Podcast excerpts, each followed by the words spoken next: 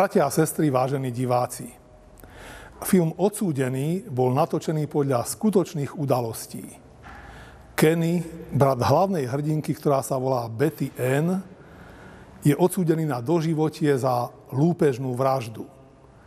No Betty Ann je presvedčená o bratovej nevine a robí všetko preto, aby ho dostala von z väzenia. V neúprosnej snahe pomôcť svojmu bratovi obetuje Betty Ann vzťah so svojimi dvomi synmi i všetok svoj čas. Zapíše sa na štúdium práva a niekoľko rokov usilovne študuje, aby raz mohla brata obhajovať pred súdom. Ani jej úspešné ukončenie náročného štúdia však na prepustenie brata nestačí. Je potrebné, aby tí, ktorí pred rokmi nepravdivou výpovedou dostali jej brata Kennyho za mreže, písomne dosvedčili, že klamali. Podstúpia riziko trestu za krivú výpoveď. Kľúčovou sa ukáže vtedy úplne revolučná nová metóda určovania stôp podľa DNA. Pomocou nej sa vo viacerých obnovených procesoch dokázala nevina. Po 18 rokoch väzenia sa to napokon podarilo aj v prípade Kennyho. Divák môže len obdivovať pevné súrodenecké puto a odhodlanie sestry v ceste za cieľom, ktorým je oslobodenie jej brata. Betty Ann nepochybovala o Kennyho nevine. Hoci bol väznený, nehambila sa za neho a jej vôľa dosiahnuť spravodlivosť, jej bezmedzná vytrvalosť a nezdolné odhodlanie sú oslovujúce. Kniha kníh Biblia hovorí ešte o väčšom odhodlaní, o väčšej vytrvalosti, o väčšej nezdolnosti a väčšej obetavosti, aké boli príznačné pre, pre Betty Ann. Preukázal ich Pán Ježiš Kristus. A to nie v snahe pomôcť nevinným, ale v úsilí o väčšnú záchranu nás, hriešníkov. V liste rímskych 5. kapitole 7. až 10. verši čítame. Lebo za spravodlivého sotva, kto umrie, aj keď sa za dobrého a zda niekto umrieť odhodlá. Ale Boh dokazuje svoju lásku k nám tým, že Kristus umrel za nás, keď sme boli ešte hriešní. O čo skorej budeme teraz zachránení od hnevu skrze Neho, keď sme teraz ospravedlnení Jeho krvou, lebo ak sme boli zmierení s Bohom smrťou jeho syna už vtedy, keď sme boli nepriatelia, o čo skorej budeme zachránení jeho životom, keď sme zmierení. Keď počúvame o Ježišovi, jeho počínanie ponúka obraz celkom iného Boha, než ako ho ľudia zvyčajne predstavujú.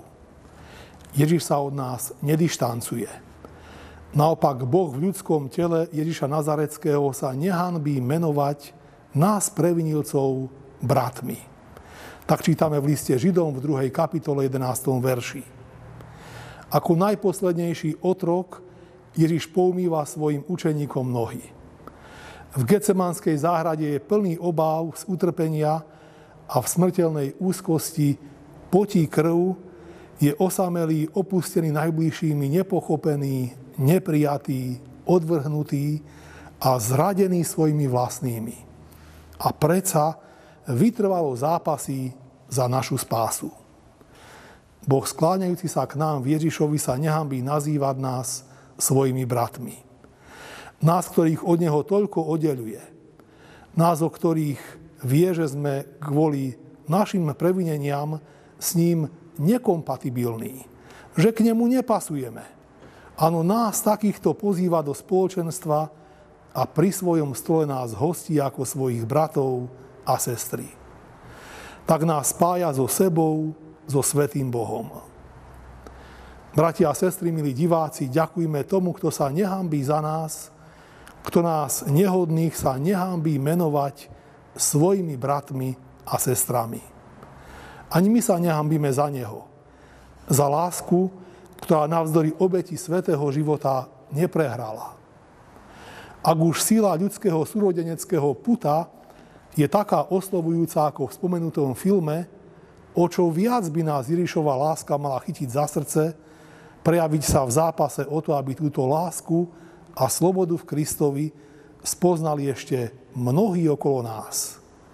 Nech sa nám pánová láska stane silou, nehambiť sa za Ježiša a podneti nás k úsiliu zabojovať o tých, ktorí zatiaľ neokúsili slobodu z hriechov, ktorú dokáže darovať len Kristus. Amen. Pomodlíme sa. Pane, neraz nás ľudia zo sveta zahambujú v láske. Prosíme, odpust, keď sme studení v láske. Zohrej naše srdcia. My sme biední, ale Ty si bohatý. A predsa si prišiel a zmiloval sa nad nami biednými. Nehambíš sa nazývať nás svojimi bratmi. Sme slabí. Chýba nám odvaha, vytrvalosť a pevná viera. Pomôž nám celé sa Ti odovzdať Sami nič nedokážeme, ale Tvoja láska dokáže. Daj, aby Tvoja láska prúdila cez nás do života našich blížnych. Ďakujeme Ti. Amen.